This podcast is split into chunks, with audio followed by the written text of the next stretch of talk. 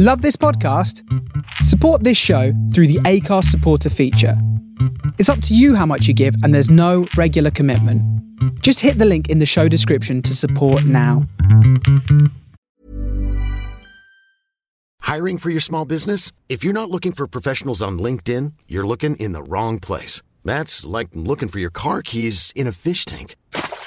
LinkedIn helps you hire professionals you can't find anywhere else, even those who aren't actively searching for a new job but might be open to the perfect role. In a given month, over 70% of LinkedIn users don't even visit other leading job sites. So start looking in the right place. With LinkedIn, you can hire professionals like a professional. Post your free job on linkedin.com slash people today. Life is full of what-ifs. Some awesome, like what if AI could fold your laundry? And some, well, less awesome, like what if you have unexpected medical costs? United Healthcare can help get you covered with Health Protector Guard fixed indemnity insurance plans. They supplement your primary plan to help you manage out of pocket costs. No deductibles, no enrollment periods, and especially no more what ifs. Visit uh1.com to find the Health Protector Guard plan for you. It wasn't an overly exciting weekend, was it? Well, that's a good way to start the recording, Kevin. Um, thanks for that.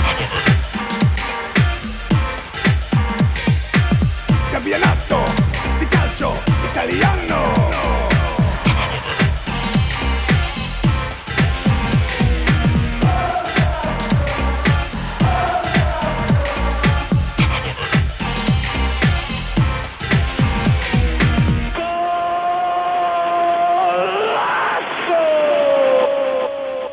Good evening, hello, and welcome to the latest Forza Italian football podcast. As ever, I'm your host, Connor Clancy, and joining me is, you've already heard him, Kev Pogorzelski. Kev, hello. Hi Connor, how you doing? I'm not too bad, thank you, mate. How are you keeping? I'm alright. It's been a long weekend. Tell me about it. A long weekend with very little sleep. Um, looking at you, Vito, it doesn't look like you've had too much sleep this weekend either. How are you keeping? Uh, look, I'm struggling a bit. Still getting used to the time difference between Europe and Australia, but yeah, just battling on. You know, it's a long trip, so just got to take it as it comes. The listeners will want to know: Are you two together right now? No, not right now, but we were yesterday. Oh, okay, nice. Um, Kev, what do I have to ask him? Oh, ask Vito about his trip to London and if he enjoyed the uh, the complimentary uh, gifts that we give people. What's happened? What happened was I landed at Heathrow Airport in London on Wednesday morning. Uh, So I got in at 6:20 and it was too early to check into my hotel. So I went for breakfast at uh, Hawk, Hawksmoor in one of the restaurants there in the central London. Anyway, there's one particular one where they do the breakfast and I went there, ordered the English breakfast and all that. And then I see these cubes on the table and I thought they were, you know, pieces of candy or lollies. So I started eating one of them and then I realized this is really hard. So then I put two and two together. I found out they were sugar cubes. hang on. Did you say you, you had one and then decided to go for two together? No, no, with the right, first, I I got it. uh, got it. with Got the it. one got it. that I ate or tried Um, to eat. Do you not have sugar cubes down in Australia? Uh, some places don't really do it. Most of the sugar comes in packets, so thin straw-like packets, and then you just rip them from the top. There we go. Um, a dive into the sugar culture of Northern Europe. Yeah. Sorry about that, listeners. I didn't know that was going to come either. To be fair, but right from from one tedious topic of conversation to another. It Let's tickled me. straight in with the latest Serie A action from the weekend, which was the joy that was Hellas Verona nil AC Milan one. Um, this was this was horrid, Kev. Yeah, it was a, it was a really really hard watch, and I saw um, somebody comment on on Twitter that you know there's there's really no sign that this is any different to what was under Rino Gattuso. Really, it, it's a bit tedious. They don't seem to really have any plan for how they're moving forward, and Piatek's obviously struggling, but he looks a little isolated up front, and I just can't work out why they're going to continue going with uh, a single striker. Yeah, it's probably too early to judge Giampaolo given what he's trying to implement there, but I don't know. It's, just Milan, isn't it? Just something about them. They just can't get things right. Vito, is it going to be another one of those seasons for them? At this stage, it looks that way. But one thing I really got a question from Giampaolo is why is he not utilizing the new signings often uh, enough? So far, he's been starting these three rounds with the old guard trying to play his football, which I find rather odd. Uh, eventually, he's got to start integrating the likes of Bennacer, Krunic, and Ante Rebic in the team. Then they also have the Portuguese youngster Rafael Leao, and you've got to wonder when he's going to play too. So, yeah, it just makes me wonder why is he going to go with this attacking philosophy and then try the old guard who look out of place with his system and they're not really adding much to the game. That's Empoli and Sampdoria, uh, they were good at intricate passes and they would move the ball rather quickly, at least when they're playing at their best. Milan in this game were playing at a rather slow tempo, especially in the first half. And although there were a bit of bit of improvement in the second, could still see that you know the effectiveness of the passes wasn't really there. Um, they weren't that very inventive, and even the passing patterns they weren't as uh, you know intriguing or exciting as they Yeah. can be. And in a Giampaolo team, right, this is a the type of football that should stretch opponents when they've got 11 men on the pitch. Verona had 10 for 70 minutes, Kev, and Milan only scored from a penalty. Yeah, I, I don't know if sometimes that makes your job a little bit harder. I thought the red card was was harsh uh, on Stepinski because there was, you know, uh, it was Musacchio, wasn't it? But anyway, the, the Milan defender sort of slightly ducked. His his foot was high, but he kind of got to the ball as well before his his foot um, sort of struck his struck his head. But yeah, I think sometimes when then the plan was probably to try and contain Man at Milan anyway. That they're just going to dig in deeper and, and make it a bit of a war of attrition. It's one of those, I think it's um by the letter of the law, it qualified as serious foul play, so it was a straight red card. But yeah, it's it's one of those, isn't it? It's hard to to see that and think it's an actual red card offence. But When we're talking about laws, the whole VAR was farcical in this game as well. There must have been there must have been ten minutes held up for the the penalty decision and then the Calabria red card. we're gonna talk yet they about VAR. They tonight. gave three minutes injury time.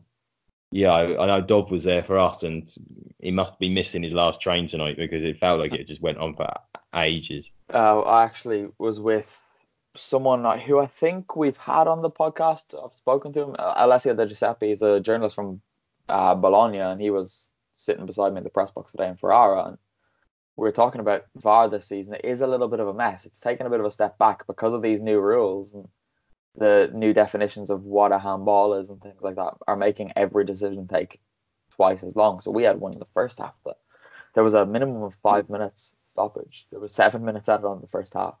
But Serie A games are taking a lot longer than the usual time at the beginning of the season. But hopefully it's just a case of ironing that out in the first couple of weeks, months of the season, and then they'll get back to normal. But um, Vito, I know it was only a penalty, but Krzysztof Piatek did score. He's going to take some sort of boost from that, surely. Yeah, um, I hope he does because it seems that in pre-season and in the games in Serie A so far, he hasn't been getting the best service, and even some of his touches haven't been that fantastic. Mind you, I think he's had a bad, bit of bad luck as well. Uh, we'll see. It's a penalty, so uh, probably one of the, you know, if you can, one of the easier ways to score a goal. But once he scores in open play, I think that would be the real boost. And I think he was very unlucky not to get a goal uh, stand because when Silvestri tried to get the ball, I don't think he held it long enough for my liking. So Piatek could have had a double, but it wasn't to be. Uh, that's kind of the story of his last couple of weeks, I suppose. Um, does anyone want to say anything else about this? Because I don't. No. Well, from Verona's perspective, uh, Donnarumma did get forced into a save early on, and even when they went down to 10 men, Verona, Valerio Verre, who's on loan from Sampdoria, he actually had two very good chances to score. One of them, he made an exquisite first touch after a long ball, and just he needed to get the volley right. Otherwise, it would have been a incredible goal. But again, you know, that's where you got to take your chances, especially these provincial sides. Yeah, that's true. Um, the Milan derby's next week. Inter are just gonna wipe their hands with Milan at this rate. But let's let's go to Inter because they are top of Serie A. Kev, did you hear me? Inter are top of Serie A. I know my my prediction's going to come true. We might be getting a little bit ahead of ourselves after just three Finally, games. we Um, have a we have a title race. top four looks fun, doesn't it? Inter, Bologna, Juve, Torino. Um, Torino, who have played 66.666 recurring percent of the games of Juve, only a point behind them. Serie A is amazing this season. Um, but no, on a serious note, Inter look okay.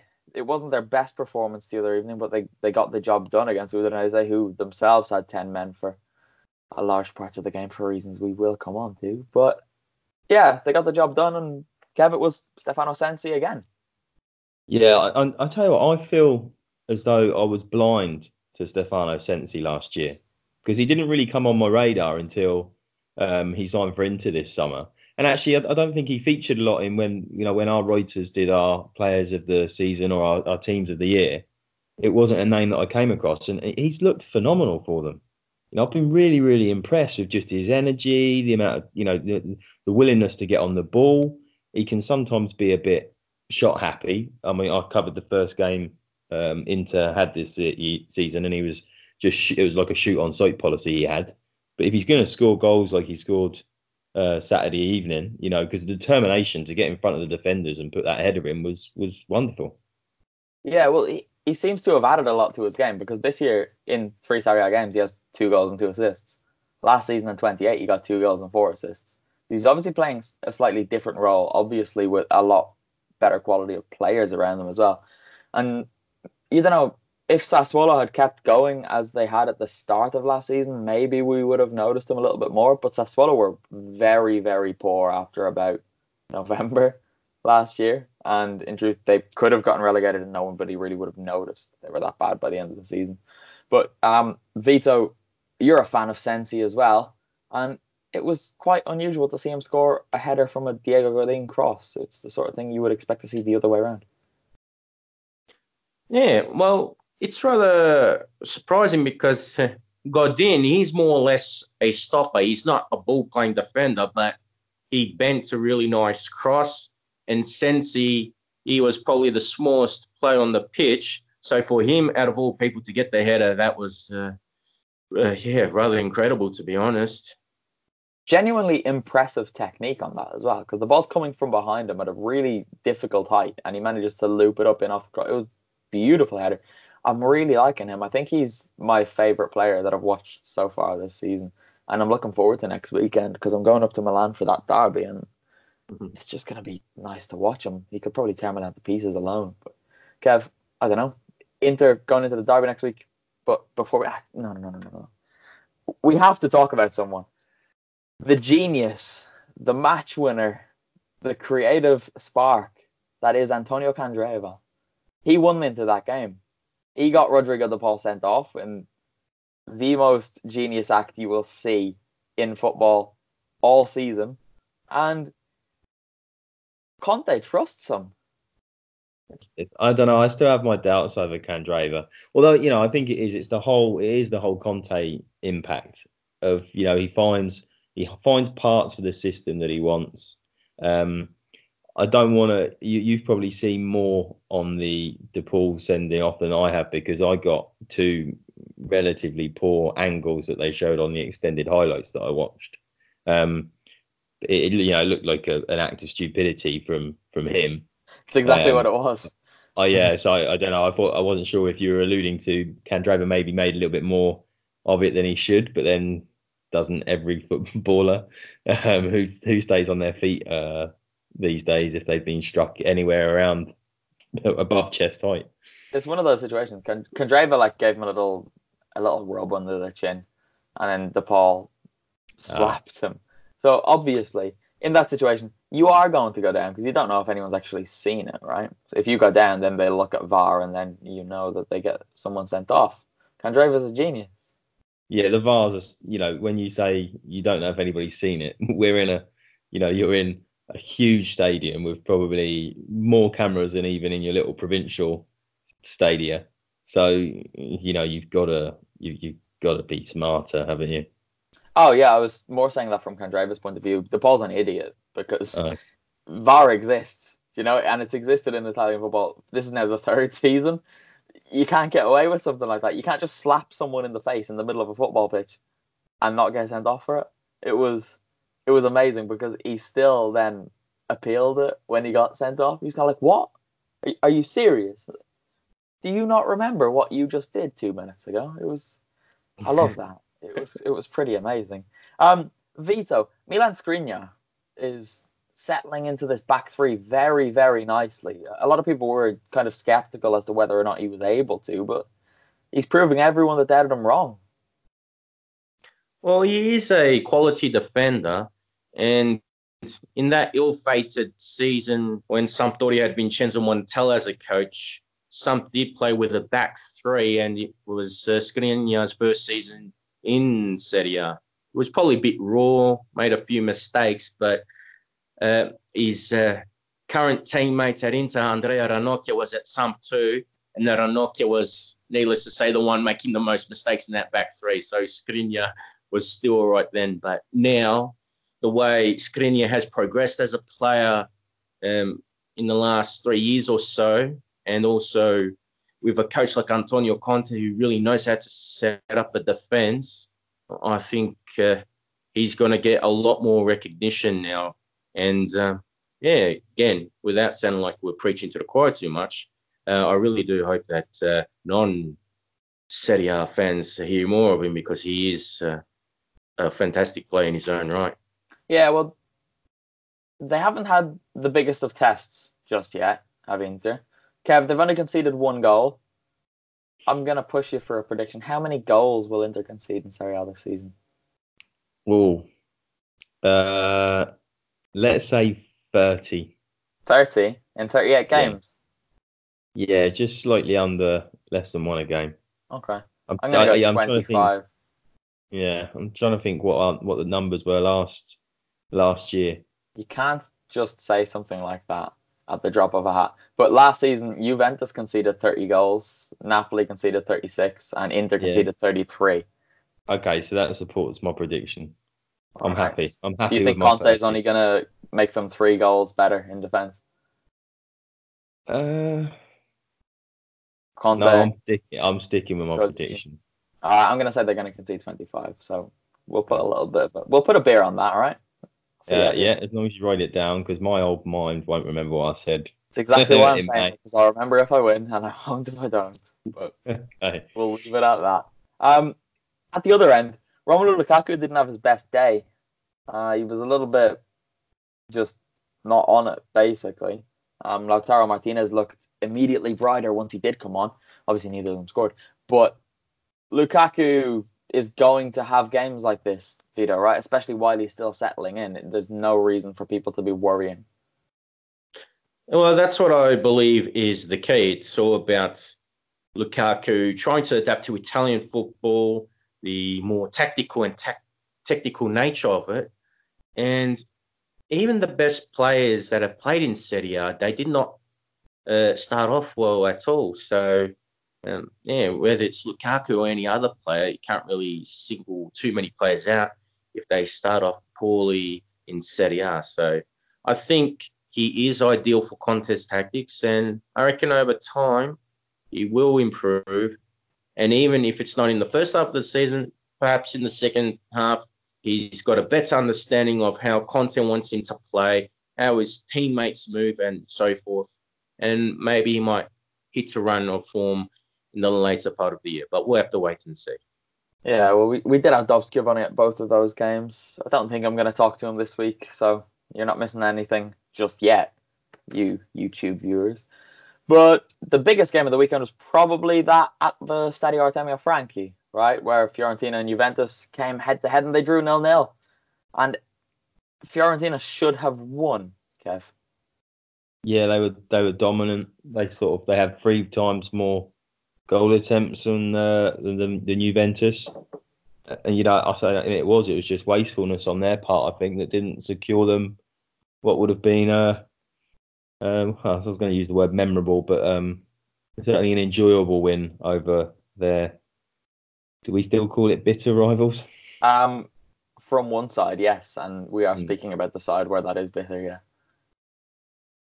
But yeah, any win over Juve is memorable for Fiorentina. It would have been memorable. Why do you hesitate to commit to that word? Well, you know, it's memorable. So you you look back at it. If you you know you win a, if you've won a, a, a prize, you know, a trophy or something at the end of the season, there's those victories that have secured you points. I don't think even if they'd won, it's gonna it would do any more than allow them to finish mid-table this year. So you know, it it doesn't have that sort of significance.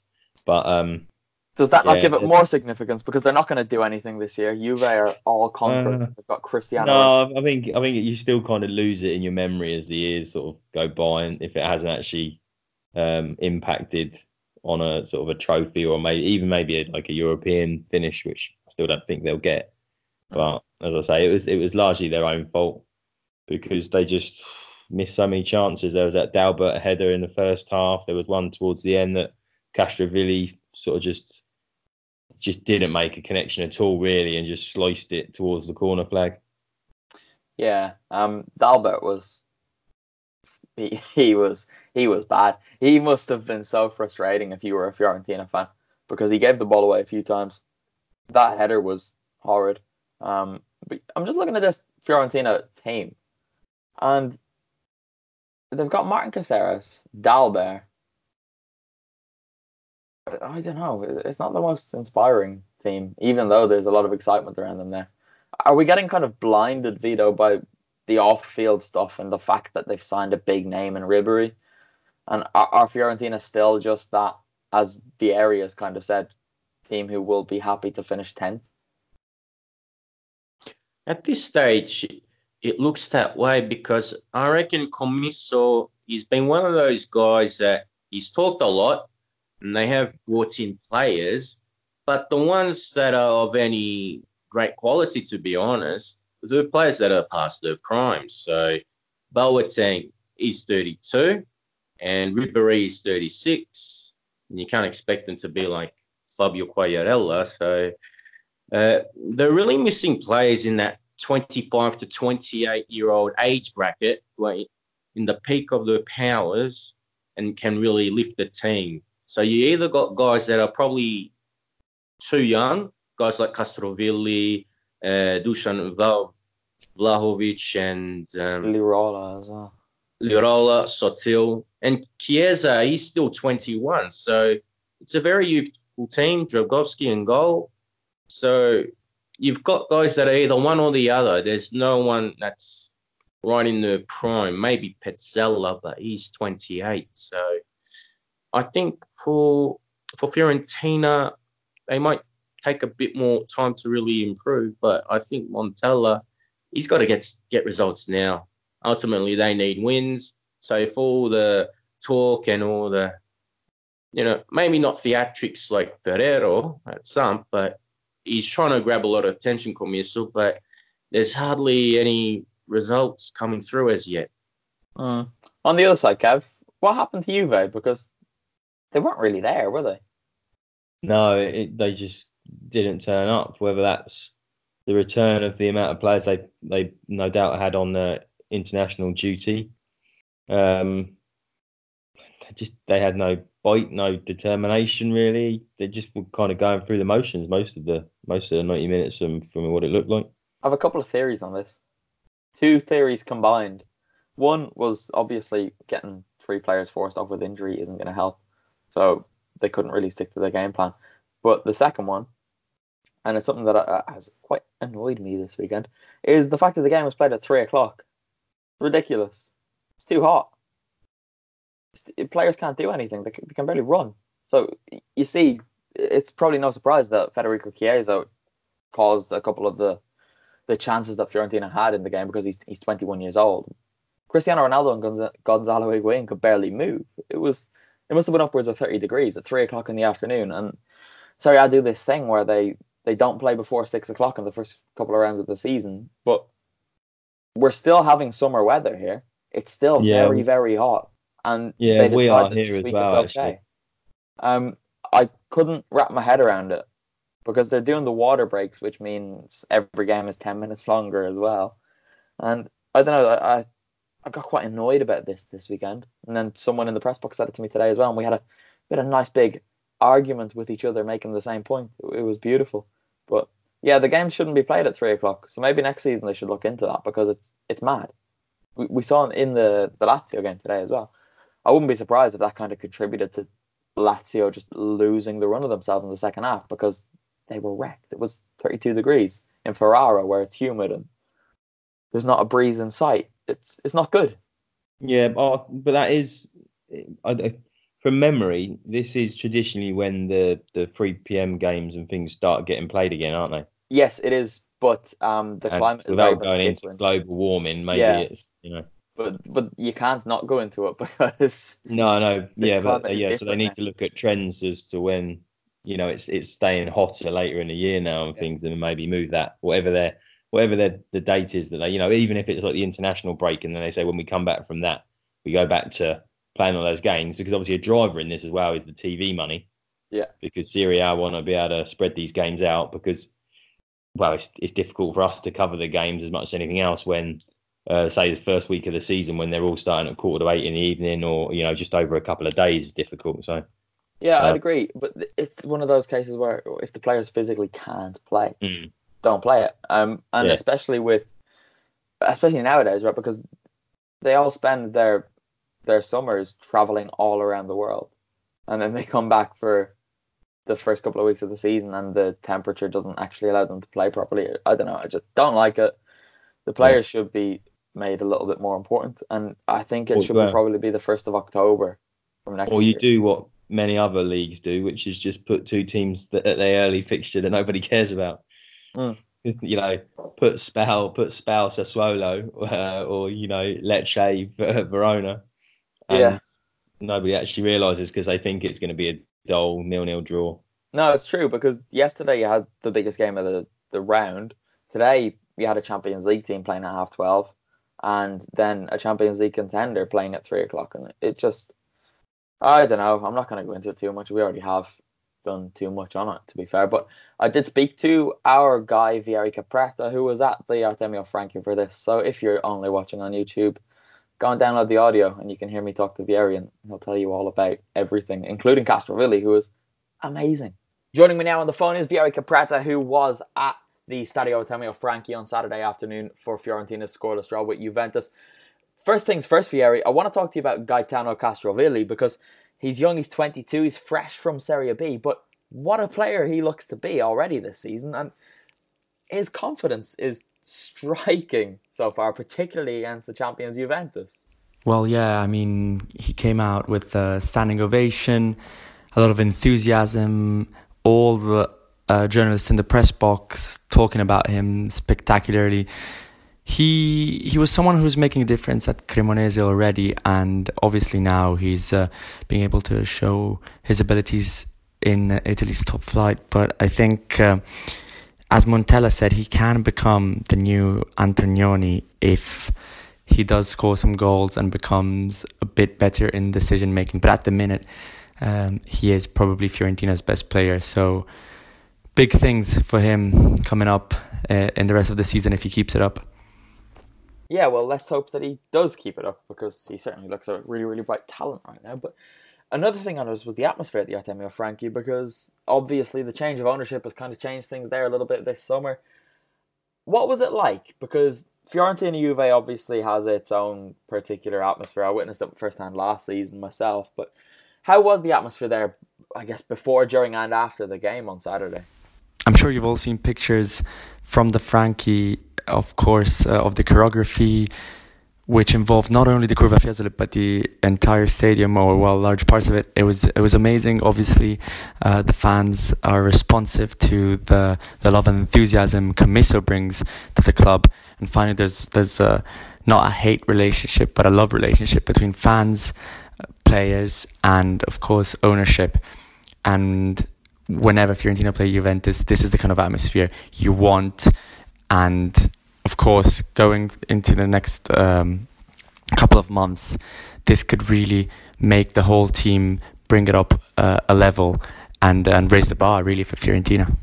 As many positives as there were, very both on the pitch and in the stands, there is still a problem, isn't there, up top? They've not got anyone who can actually put away these chances, which I believe you did actually say, whether it was in the second week or before the the before the season started when we spoke, but there's a problem, isn't there? They need they need a number nine to actually put away the chances that they are clearly so capable of creating. Well, of course, I mean that's what we saw in the starting lineup, a centre forward, and I think it was part of the game plan to have two players that would come in like Chiesa and Ribery and play with the midfield and stretch out Juventus and put pressure on their midfield which was often outnumbered. And in the end, that's what created um, the chances for Fiorentina as well. So, yes, someone was missing a real centre forward that could uh, finish off all the, the product of the of the work in midfield, but then you needed those extra men to make it work and um, and create those chances in the first place. So I think Montella has been working on getting the balance right, and then eventually uh, bringing in someone who can actually score. It could be Pedro, the Brazilian, it might be Boateng or Vlahovic, uh, but the first work was getting the rest of the team to create those chances in the first place. Lastly, then on this, it would be wrong if we didn't speak about Juventus. They were pretty poor, pretty anonymous, as we, me and Kev have kind of said on the podcast already above all, they look disjointed. Do you think this is just because obviously they were forced into three changes due to injuries, which no team is really going to be able to react too well to? Or is there a deeper lying issue there for Maurizio Sarri? Yes, I think every Juventus fan can be very disappointed, uh, not just from the result, which, uh, of course, was was even better than what Juve deserved. But from the performance, uh, I wrote in my analysis after the game that Juve were the worst possible blend between Allegri and Sarri. They weren't entertaining, as you'd expect from a, a Sarri team, and they weren't uh, victorious either. And I think yes, the injuries played a part, and all the things Sarri put together as excuses, um, the grass, the time of day, the temperature, all of these things did play a part but obviously, it was the same pitch for Fiorentina. It was the same sun for Fiorentina. And um, yes, you can argue the injuries uh, were important, but then, you know, not many teams can bring on the likes of Emre Can, Dybala, Bernardeschi. That's Juventus. So I think it was just not good enough, and uh, it was definitely a step back after uh, the victory against uh, Napoli. But I wouldn't be worried. I think Juve are still the best team in Serie A and one of the best in Europe. Okay, that's great. Thank you very much, Vieri. Speak to you again soon. All right, second place team from last season, Napoli. They beat Sampdoria 2 0. And strangely, Vito, Samp will probably be relatively pleased that it was only 2 0.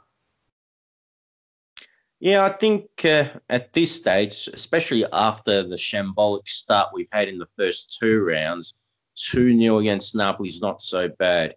Not only that, our record against the Napolitani in Naples is not particularly good at all. So it was really a case of limitation damage. That being said, I thought there were a few chances where some should have scored. So early in the first half, uh, Alex Ferrari had a chance from a corner. Then Emiliano Rigoni was in a one-on-one situation where he shot straight at Alex Meret. Perhaps he probably could have dribbled around him or he should have buried so, that. Yeah, very wasteful. And Quagliarella had two efforts, probably a bit tricky for the normal player, but you'd think with Quagliarella's mercurial talents, he would have been able to convert those chances. So, uh, speaking of Napoli, Quags, speaking mm. of Quags, Kev, did mm. you hmm. see the pass that he played for that Rigoni chance? Oh my god! Uh, oh, to be honest, I hadn't realised it was it was him that made the pass. I was more furious about how wasteful Rigoni was with the chance. I'm glad Vito said he should have scored. I thought Vito with his his Samp hat on was going to excuse him for it being a wonderful save, but you know, really he really should have done so much better. He should have. He's um he's stolen a, an assist off Quags there for missing that because it was put on a plate from. Yeah, if it was if it was Quags that provided it, What do you mean if? I've just told you it was. Well, okay, and, and it was Quags. he sliced sliced it straight between straight between those players through for Rigoni. Yes, it was a wonderful pass. I just hadn't realised it was him. You had to say the word sliced, didn't you? You can't give him the credit to say it was an outside of the pass. Sliced. Like, well, I meant more the way he cut through the defence, as in slice, rather than. Uh, was it as good as Ilicić's outside of No. the uh, foot pass for uh, Slovenia? Can we talk about that? That was Uh, I don't know. I, I, filth. That is I illegal. retweeted it a couple of times. You shouldn't be allowed to do things like that. If if anyone's listening who hasn't seen that Josip Ilicic pass from the international break, where have you been? And stop listening to this podcast right now and go find it. I might have only seen it better because it pass all was against season. Poland. Huh? I might have only seen it because it was against Poland. Okay. Um, obviously, I've got my reasons for seeing it. But, Kev, go on. How good of a pass was that Ilicic one? Oh, it was it was um it was unbelievable. It really was because it was it's not just the it's not just the technique. It's the distance at which he plays it. Um, it's the distance that the players away from him that he sees that run. And I, I suppose you give a little bit of credit to the striker for for making the run in the first place. But I think you make that run because you know he's got the quality to to deliver it. Um, I was reading something. I was reading some Champions League promo stuff in um in a publication. I won't name publications here. And they were just saying about how he's found If his. you like consi- them, you can do it. It's world soccer, Okay. But you know he was highlighted as a sort of breakout star after finally finding some consistency that he's, you know, at, at, at Atalanta, which he kind of he infuriated fans of both Palermo and Fiorentina by having that ability and not really um, always putting it into practice. But yeah, the longer we have him in Serie A, the better. I agree. Anyway, back to this game. Um, Hmm. Josip Ilicic can squeeze in anywhere he wants. But back to this game. I was surprised by Elmas for Napoli. He was quite good, and when he when he signed, people were kind of wondering why they had they had signed him. But he's doing okay in his these early fixtures, Vito. I think that he's uh, he probably offers a bit more on the ball than someone like Allen, who's who provides great energy and directness, but Elmas, despite his age, he looks a bit more composed on the ball, and you know he's one of those players that can be the ball winner and the ball distributor in central midfield. So I reckon you know with more time he can add some extra fluidity to Napoli's play, and also when they're defending, he'll be one of those guys that can win the ball back because um, you have Fabian Ruiz and Piotr Zielinski in that midfield. So throughout that season, they're going to be offering a lot more offensively than Elmas. So I think he'll fit in very nicely in Ancelotti's team. Yeah, you would expect him to, right? I'm just watching a, a video clip of him from the weekend just now, making an absolute mockery of Jeison Murillo. I know he's not the most difficult player to make a mockery of, but yeah, it's a beautiful thing to watch. I'm gonna retweet it, so if you want to see it, just go on Twitter now and you'll have a look at it. Beautiful play. But um, Kev, I'm gonna put you on the spot with a question. What is Napoli's biggest strength? Um, There's a correct answer here. well, there are well Carlo Ancelotti. Wrong. But uh, no, probably their, their. I was going to say their attack, but actually their defense looks so solid this year. Well, it didn't against Juve, did it? Well, no, yeah, sorry, I'm thinking on paper, I suppose. Yeah. Just, I, was, I was thinking about, I was thinking about their probably their biggest strength is Koulibaly, and then thinking that Manolas has also joined them this year. But they've got so much, they've got so much going forward that you kind of, you know, that that you that, that Juve game could easily have gone the other way. Yeah. Um, but then that's not a way that you, you know, look look at look at Conte's impact at Inter. That is not how you go about trying to win a league title. Plenty of teams have, and unfortunately, the will score more than you isn't the attitude to have. But they are an embarrassment of the riches in attack. Yeah, what specifically about their attack is it though, Kev? It, it's that they're all best mates. Did you ever uh-huh. see? Oh. Did you see Dries Mertens when he got his second goal? That was then not given, and then it was given again, and he did a second celebration. Well, I, I, well, I saw him hugging Llorente. This may have been missed on my highlights, but I saw him hugging Llorente. The Yeah. first he sat down with a ball in his in his shirt and did a little driving, He did, I, yeah. which I didn't Um, understand the context to. Maybe you can. No, I don't know, but I loved it. It was, it was cute. But then, yeah, he did that. But then he got the goal and he celebrated, and then it was up in the air, and then it was given again, and Llorente came over and gave him a little hug, and Callejon ran over celebrating as if it was a, a new goal, and then Mertens ran over to the to the dugout and gave Insigne and Kevin Malcuit a little cuddles. It, it was nice. They're all best I think- friends. I think a few of the players have been there together for quite a while now, though, haven't they? And Mm. I also think some of that, some of that comes from when you're when you're winning. You know, they've been the second best team in Italy for a while now. They've not really had any periods of difficulty that you know where you would probably see them see them on the pitch you know arguing with each other whatever it is over misplaced passes and things um because last year they they, they weren't really any threat to them not finishing in second place so they were very they were under very little pressure so they can all be jovial in a good mood and enjoying their daily work They can. the voice of pessimism there from me Yeah, I know. I'm just trying to get you to have a little smile on your face, Kev, but you're not. Yeah. You're not allowing me to. Vito. Uh, oh, I was going to say, work call this my objective perspective, and I am supposed to embrace it. But it isn't negativity. That's what my personal, my professional development review told me. well, I'll tell you, that's a crock of nonsense. Okay. That's what that is. Um, Vito, you only conceded two goals this or two goals this week, which is nice. Played a back three, no Omar Colley, so you just had one liability in the back three in Murillo. Is this the way forward? I think the back three is the way forward, especially with Alex Ferrari. But that must be said, there is another liability there that's not Murillo or Colley. It's a guy called Vasco Regini. Now, oh, unless Come on. unless you are a diehard supporter of Italian football, especially Serie A, uh, you might not know much about who he is. But he's been on the books for several years now. Um, he's been very indecisive about what is his preferred position: left back, left wing back, centre back. But he can't really do all those things well. And probably the only thing I've really been impressed with him with was back in the 2013-2014 season. Um, he made this great assist for Eder in a victory against Chievo where he ran right along the left wing. Other than that, he's another defensive liability. And I wonder, does he have any dirty photos of the Samp hierarchy or something? I don't know.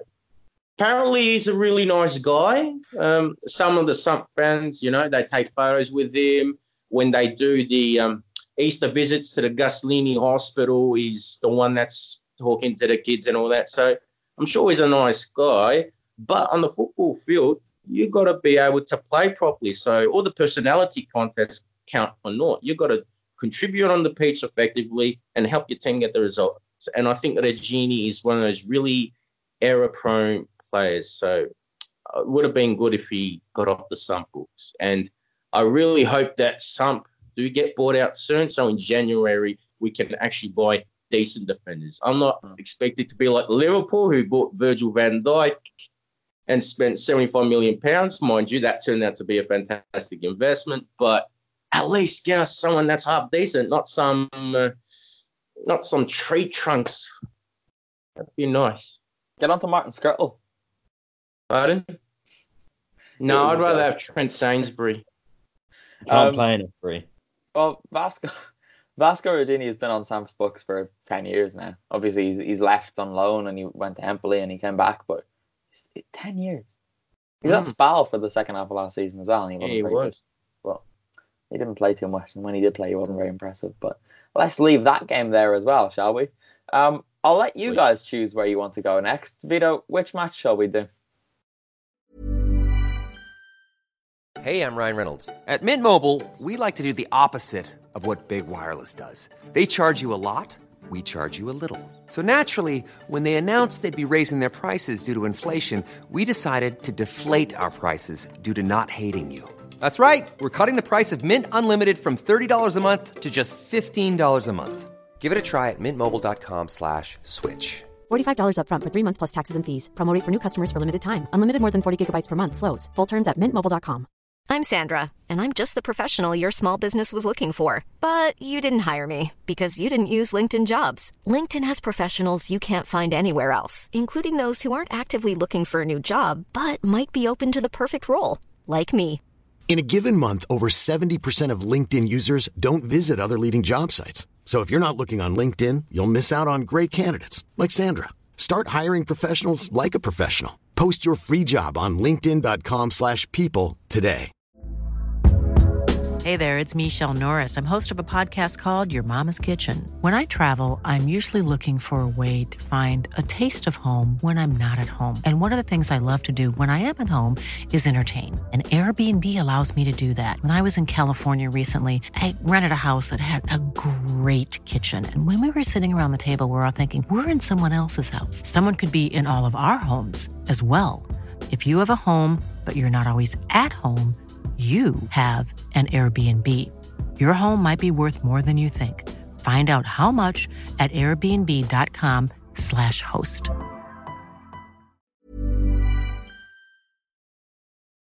Well, let's see. Well, we can talk about your team. Otherwise, we could but briefly touch upon. Uh, well, there was Roma Sassuolo, six goals. Okay, I'm a professional. I don't have a team, so let's go to Rome, where we had Alistair McKenzie at the game. I'm not speaking to him. Not that we're fighting. I'm just not speaking to him for this week's podcast. But there were six goals. Four of them came in the first half hour, Kev, and Henrik Mkhitaryan scored in his debut. Onwards and upwards. It's a great sign. Yeah, it, it should be. You'd hope because uh, they were quite bad last year, and you know they, they the game was effectively over in 30 minutes. I think there was an element of the clinicalness of Mkhitaryan's finish. You know, Kluivert when he ran through and just and finished that. Those are the sort of chances they were missing at times last year. I think it's weird when it all comes together in that that opening half an hour, and then you're allowed to sit back. I'm not saying that's just why Sassuolo pulled a couple of goals back, but um, yeah, there's there's positive signs from them if they can turn four nils or early leads into sort of solid performances and not concede. I think. Sassuolo, I think, will be involved in a lot of games like this this season. Not that they'll get pumped four two all the time or be four nil down, but they're going to be quite entertaining. Um, maybe not for their fans or for fans of teams playing them, but for me going along every couple of weeks, uh, it might not be the worst place to go because there will be goals. You look at that team. There's not a lot of um, solidity going on at the back. I mean, Marlon, Vlad Chiricheș, and Ferrari is a back three. I know Alfred Duncan provides them with a lot of protection in front, but can't do it all by himself. Um, but yeah, Roma got a win, a win you'd expect them to get. Not really too much else to say. Justin Kluivert, though, I'm happy for him because I think he's still got a lot of potential that hasn't quite been tapped into yet at Roma. He, he showed it in glimpses last year, Vito, but it, he never quite found a consistency under Di Francesco. No, he looked very raw, and I think it, even when Cengiz Under got injured, he still wasn't getting looked at. There was that whole idea of converting Nicolo Zaniolo into a false right winger, and that did not work out very well. Uh, Zaniolo has played his best football when he's used as a trequartista. Uh, the goal that he scored against uh, Sassuolo this evening was an excellent strike, and again, hopefully this is a catalyst for him to kick on and do well at Roma because he too is another player that's been taking a lot of time to adapt to the Italian way of playing. Yeah, let's hope so. But um, I was at the Stadio Paolo Mazza in Ferrara today for Spal's win over Lazio, and talk about a game of two halves. This was ridiculous. Lazio were the only team on the pitch in the first half, and then Lazio decided not to come back out for the second half, and it was just Spal running at poor Thomas Strakosha's goal, and they completely come back. They won two one. Kevin Lazio need to not do this if they want to qualify for the Champions League. We we've been optimistic about them this season, but then they come and do what they're generally capable of doing, which is just offering these kind of inexplicable poor uh, performances and these types of things are the reason they don't qualify for the Champions League perhaps as much as they should. Yeah, and it was interesting that you say about they sort of didn't turn up the second half. That the the um the highlights kind of showed that they had a, a, a few of the chances in the first half. It didn't show that they were completely dominant. But then this is where you make the comparison to Rome, uh, Roma that effectively took all of their chances they had in the first half hour and sort of Caicedo looked a little bit wasteful in front of goal. And if you do that, you leave yourself open to taking your well, not maybe not consciously taking your foot off the gas or gas or allowing allowing the other side to to come into it. And maybe it's early enough in the season that they will learn from this mistake, hopefully, and will provide that extra challenge to the Champions League places. You would hope so because they certainly have the quality. I mean, Sergei Milinkovic Savic and Joaquin Correa came off the bench for them today. So they do have that depth that they need to kind of challenge. But who knows? Um, is that is that an issue? Having is that an issue that you have Correa and Milinkovic Savic on the bench, and then you the rest of the team almost think, well, Inzaghi clearly thinks that we can beat these without two of our stronger players, and then it, you know, so I just I don't I I know you people have got to be managed for the time, you know, whether they're coming back from international duty or if they're carrying muscle fatigue, small knocks. But I do think it, it does send a little bit of a message to the team that we're playing weak opposition. It didn't strike me as a as a move where Inzaghi was saying, "Oh, this is going to be easy," because mm. you look at the midfield; they had Lulic, Alberto, Lucas Leiva, Parolo, and Lazzari, which is strong. And yeah, yeah, yeah. that is a, a midfield five that will play a lot of times for them this season. We've seen Milinkovic Savic not always start. Same with Correa, right? Mm. These are two players that don't always get a game for varying reasons, even though they're probably two of the best players at the club. But I don't know. They should have been 3 0 up by half time. Caicedo was very close when he hit the post. Immobile could have scored another one, and then when he didn't, he teed up Caicedo and missed when he probably shouldn't have. Um, yeah, on another day, it was 3 0 at half time and done. But they've got to take those chances. They really, really do. Like again, the goal came from a penalty, which still counts. But yeah, it's one of those. Spal, let, us have a little chat about Spal because I got a bit excited today. Um, I was messaging you guys, I was messaging Dov about big Andrea Petagna. Name an Italian striker who's been better over the last 12 months than him. Uh, so from Fabio Quagliarella. Yeah, because Kev hates him. Oh. Well, probably, yeah, not really much else. You can't, because there hasn't been one, Vito. There hasn't. Belotti, possibly, but possibly. I suppose Belotti were expecting a lot more. Yes, um, but the fact that we're even having a conversation about this, Andrea Petagna should be playing for Italy. He's yeah, not Kevin Lasagna. Fantastic. Yeah, exactly. Um, I, would even go as far as to say not Ciro Immobile, given his performances when he plays for Italy. Mm-hmm. Brilliant. I always praised him when he was at Atalanta as well, but I kind of had to stop short because he wasn't scoring goals and he is a striker. But he always did everything else. Now he's doing everything else and he's also scoring goals. He scored 16 in Serie A last season. He's already got two this year. He he could be a plan B for Italy. He could be a plan A. He can he can move. He's not the quickest, but he moves more than he gets credit for. He's strong. He can be a little bit lazy sometimes, but when he when he fancies it, he's very very hard to stop. Kev, would you? I know he was linked with like Lazio in the in the summer transfer window. Would you be surprised or opposed to seeing him play for for Italy in the run up to the European Championship? Um, no, I think I think what we what you were sort of saying there earlier was the whole the, the now the numbers look a lot better. I think as a striker, if your numbers if your numbers aren't great, which they they weren't at times for Atalanta, I, I look I had a look earlier as you mm. were alluding to us dis- to discussing the young man.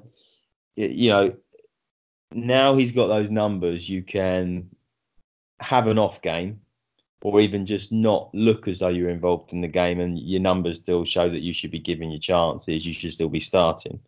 Um, so yeah, I don't see any reason why Italy shouldn't take a look at him. He's had what one, two caps? I think maybe only a solitary cap. But he's 24 now. He's coming into you know a crucial part of his career, and that's probably why.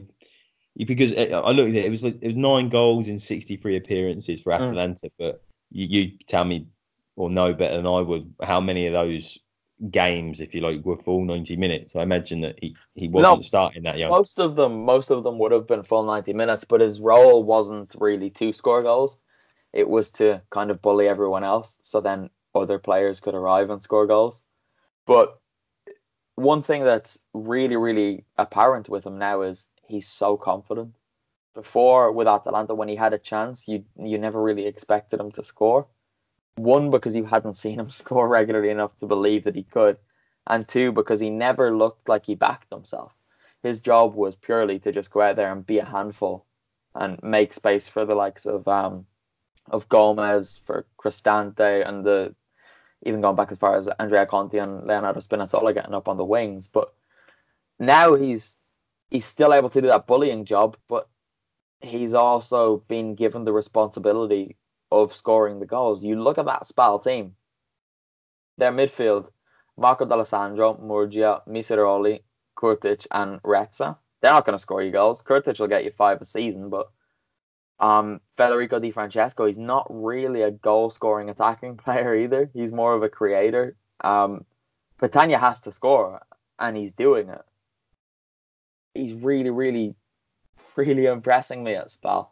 And I think his, I think his body, you know, how he moves on the football pitch, his build, it, it all looks very workmanlike. Where you take take somebody like Domin, uh, Domenico Berardi at Sassuolo, who looks more yeah, elegant if you like as a footballer and scores mm. goals like he scored um, today. And I think that's where Petagna always seems like a bit of an afterthought for the national side. Yeah, if if I know it's not what you're saying, but if you were to offer me Petagna or Berardi in any team in Serie A or for Italy, I wouldn't consider it. It will be Petagna any day of the week. Berardi will let you down. Petagna, even if he doesn't quite hit the heights you expect of him, he'll do everything he can and he's a bit of a nuisance. He's good and he can kill players as well. But I don't know, Petagna's good. I really, really want them to get a run out in October, November, because if Italy qualify for next summer, he's he's got to be there. If he gets another 15 goals this season, he's got to be on that team. Like, and if he's not, it's, it's ridiculous. But that'll do from that game. The let's talk about the most entertaining team in Serie A. They were at it again. Atalanta. My God. Big Duvan. They, they won it in the 96th minute through a strike from Duvan Zapata. And it wasn't a bad hit. no, it was not at all. Yeah, well, yeah, it was well taken chance, and also for such a big guy, he moves really well. So with his physique, he's not like a tree trunk or an elephant. He he he's a smooth mover, and uh, he's not an easy guy to push over too. And this is what Atalanta need from him because he's been a fantastic scorer since arriving in Bergamo. And with the Champions League campaign coming up, I think he can be a real difference maker for La Dea in those crucial European fixtures. There's something so very satisfying about seeing both Duvan Zapata and Luis Muriel score in the same game. Kev, I'm, I'm sure this is something you will appreciate seeing more than one attacking player score in the same match and then both look quite happy when the other scores. Oh well, yeah. I suppose there's a there's a friendly rivalry, isn't there, in trying to get to top scorer, be it in the league or be it in the club. Um, you know, there was something about that Zapata strike that any goal that hits the underside of the boy, uh, the bar and then goes back up and hits the net again just makes it look that that little bit extra special. But um, yeah, it was kind of they deserved they deserved the win, you know, because it was. Uh, I don't know your thoughts on the penalty, but it, it was, not a penalty. It was a soft it was a soft decision for the penalty, and the way it always concerns me when a team go and celebrate almost as if it was that that was the last kick of the game, because you just think they've just there's not been an obvious mistake for the batter goal, but you just always feel don't do this. You know, turn around, run to the other end, and just hold out for your point now. But there you go. But to be fair, they, they did score in the 92nd minute themselves, Genoa. So Mm. you do think, all right, that's that then. But that Yeah. that's a path goal is ridiculous. Yeah, but maybe you shouldn't. You know, you know, prefer- you know, whatever. You know how many minutes for. You know, you've had a VAR con- controversy before your penalty. That when they well controversy, but you had some time that, that ela- uh, elapsed because they were they were looking at the decision. So then you're not entirely sure how many minutes, if any, in Italy are going to be added on beyond the injury time. So maybe they should have been a little bit more focused. But like I say, it, that wasn't that wasn't the problem for the goal. But yeah, my No. objective perspective again. Oh, I'm watching it. Can we try and describe it? So he, Marten de Roon will get credited with the least deserving assist of all time for this as well, because de Roon plays it to him. He's about what 25 yards out, and he just turns and thinks, "All right, I'm having this," and he spanks it in Yeah, off the bottom of the crossbar. Just He seems to hit it with very little backlift as well. yeah, that's what really caught me by it as well. It, looks very strange. it doesn't look like he's about to hit it when he does. And you watch it knowing that you're about to watch a good goal, so you're thinking, all right, he's going to do something special here. But Mm. it, it's phenomenal the power he got in that. He's great. It was he really is coming into his himself, and it will be interesting to see if he can replicate the form he got last or the form he hit last season. Because if he does, and Luis Muriel even gets 10, 15 goals in Serie A this season, which he's well on track to do, Atalanta could well be the entertainers again this year. And yeah, they're, they're up in Champions League action very, very soon, which is going to be interesting. If, if you don't really watch Serie A that much, watch them in Europe. You'll have fun. Whether they win or lose, they'll entertain you. Um, the other games, speaking of entertainment, actually, Brescia, this was this was nice. Uh, Brescia threw away a 3 1 lead at home to Bologna and lost 4 3. It was Bologna's first game without Sinisa Mihailovic on the bench, Vito, but it, they got the they got the result, and it was good to see. They showed real, real fight for him. Well, I think that's what we should be expecting from Bologna this season. So even if they are trailing games and so forth, uh, they will have that fight. And, you know, they were well taking goals. Most of them came through set pieces and a couple of them anyway. But yeah, it was good. You know, Palacio, Orsolini, they were crucial. Sansone provided the cross for Bani for the first goal. So yeah, offensively, I think uh, Bologna are a very good side. They're probably the most attack-minded uh, side I've probably seen, and I'm sure I've said that already on the pod. And I think it's this kind of fight that's needed, not just because of what he's going through off the field, but I think Bologna themselves, they need to play in this kind of way and have this mentality because the way the game is these days, you can have a big lead, but there's still a chance that the opposition can squander it because of either fatigue or complacency.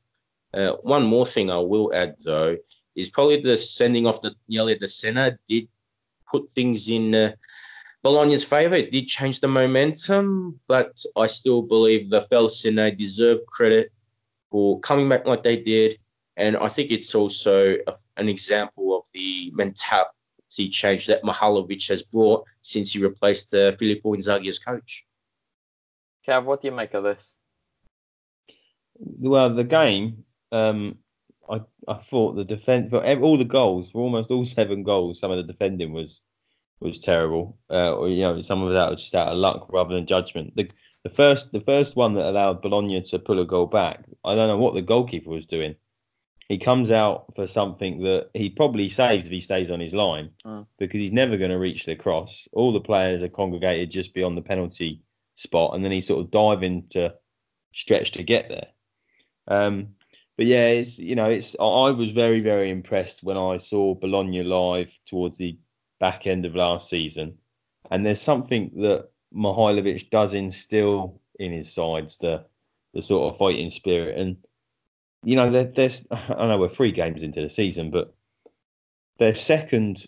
They're second at the moment, just ahead of Juve, same points. I can see them having a real good go at Europe this year if they keep those performances up. If you look at the improvement that that Mihailovic made Mm. to the team last season, um, I think they can, you know, because they will they will experience a dip at some point in the season this year.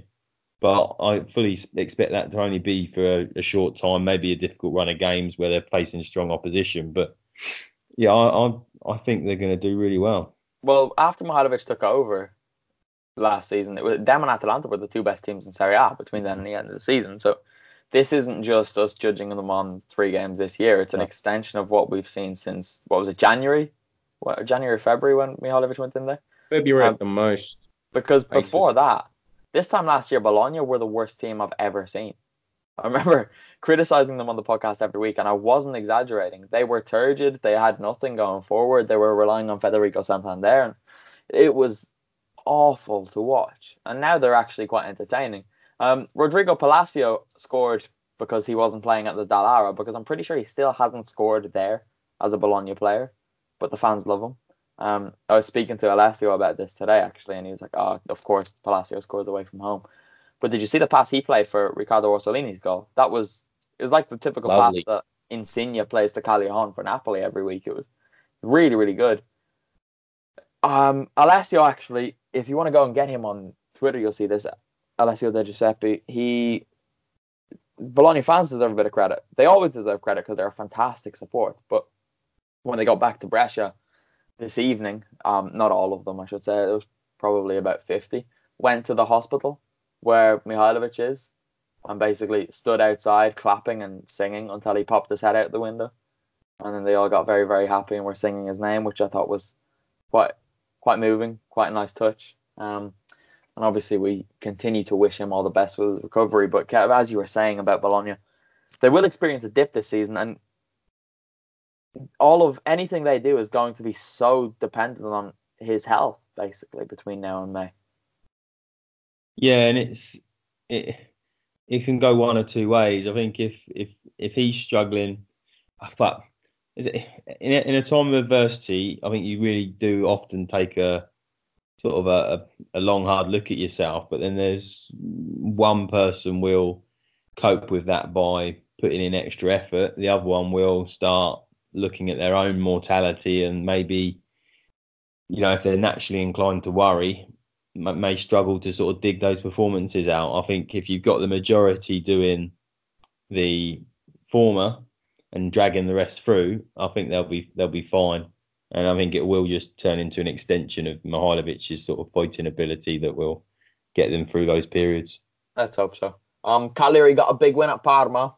I wasn't there for this, but Bruno Alves smacked the post, and then it all went wrong for Parma. Uh, Luca Ceppitelli scored twice, believe it or not, and Antonino Barilla scored for Parma before there was a bit of a penalty drama. Uh, Giovanni Simeone scored for Cagliari as well, which was a well taken goal. To be fair, he, he ran at Bruno Alves, decided probably best to not try and take it past this guy, so he just took a shot from the edge of the box and went in the bottom corner. It's good.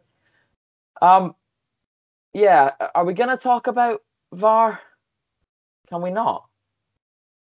Because just give it a few No. weeks and it'll be all okay again. Because it's it's been a bit ropey at the start of each of the three seasons. Yeah. Well, they didn't Yeah. even show. They didn't. Even, I'm watching the game back now, but I'm doing this. But they didn't even show the VAR on the highlights. They weren't that Ah, well- concerned with it. So why should we? Yeah, well, people were kind of losing their heads on Twitter about this, but I don't really see why. Um, there was a, a header that bounced off a Cagliari defender's hand, and the referee gave a penalty, and then it was overturned. Personally, I don't think it was a penalty because it was very, very close. When Ah, it was Ragnar Klavan. yes, that's exactly I what it think was. it. Yeah, I think it hit his shoulder almost near his collarbone, Mm, and I wasn't even convinced that it hit his arm afterwards. mm. But but yeah, it was it was very very difficult. It would have been very very harsh. Yeah, I'm not having that. It's not a penalty. Um, and even if it was a penalty, you can't know definitively enough to say that it was. So we'll leave it there. Parma will be okay. You'd hope. But there's one more game. Oh no, it's tomorrow night. Torino Lecce. Right, that'll do. Anything else? That it? Yeah, I think so. When are you coming to Italy, Kev? Uh, I am now in Italy the 22nd of November. That's your next trip. Yes, because I well, I'm sorry, I'm in Naples uh, Tuesday for uh, Oh, okay. the Champions League. Although I will be in the away section. Ooh, that'll be fun. Um, Yeah, so I can't wait. I've got to get on a bus apparently at 6 p.m. for a 9 p.m. game. that's late enough. I thought you'd be on the bus at about 3 p.m. To be honest. Well, that's when they're that's when they're starting the buses. Our final bus is 6 p.m. But you know, we, we were there last year. It was fine. The people of Naples were more than hospitable. Kev, they're amazing. The Napoletani are amazing. Yeah, Um, I'm not sure if it's just around the stadium that they're more concerned about the safety, but yeah. Yeah, possibly, possibly. Vito, when are you here? Uh, two more weeks. Ah, that's quite a while away. I thought it was this weekend for some reason. No, I'll be in Germany this weekend. You're here for Samp-Inter, right? That weekend. Yes. Okay, that the weekend. 28th. All right, perfect. Fine. Yeah. That's good. I'll get my bearings together before then. So We need uh we need Rodrigo de Paul in Vito's room because he looks like he's needed a slap in the face because his uh, his jet lag has been getting the better of him. I think as we've been going along. yeah, he looks tired. Yes. Yeah. Um, thanks for making me not the tiredest person on the podcast this week, Peter. It's That's all right, Connor. That's what happens when you travel from one side of the world to the other. Yeah. And come drinking with me. Uh, if only I had the stamina to last longer last night. You couldn't last longer than the old man. No. Oh my god. On that note, uh, we'll stop recording so that people don't have to listen to this. We'll continue this off air. Uh, thanks for listening, everybody. Go over to ForzaItalianFootball.com for all of your Serie A coverage, features. I've written about Andrea Petagna and the Serie A kickoff times and not really knowing what Spal's identity is actually supposed to be in my Mm. post feature from Ferrara. So head over read that. Kev is going to be writing about Bologna. I am. He is. Um, Dov has written about Stefano Sensi and probably something else. So we've got loads up there. Go and read it all. We'll have more to come as well, especially with the Champions League coming back. Yeah, it's gonna be fun. We'll speak to you next week. Goodbye. Bye. Ciao, ciao.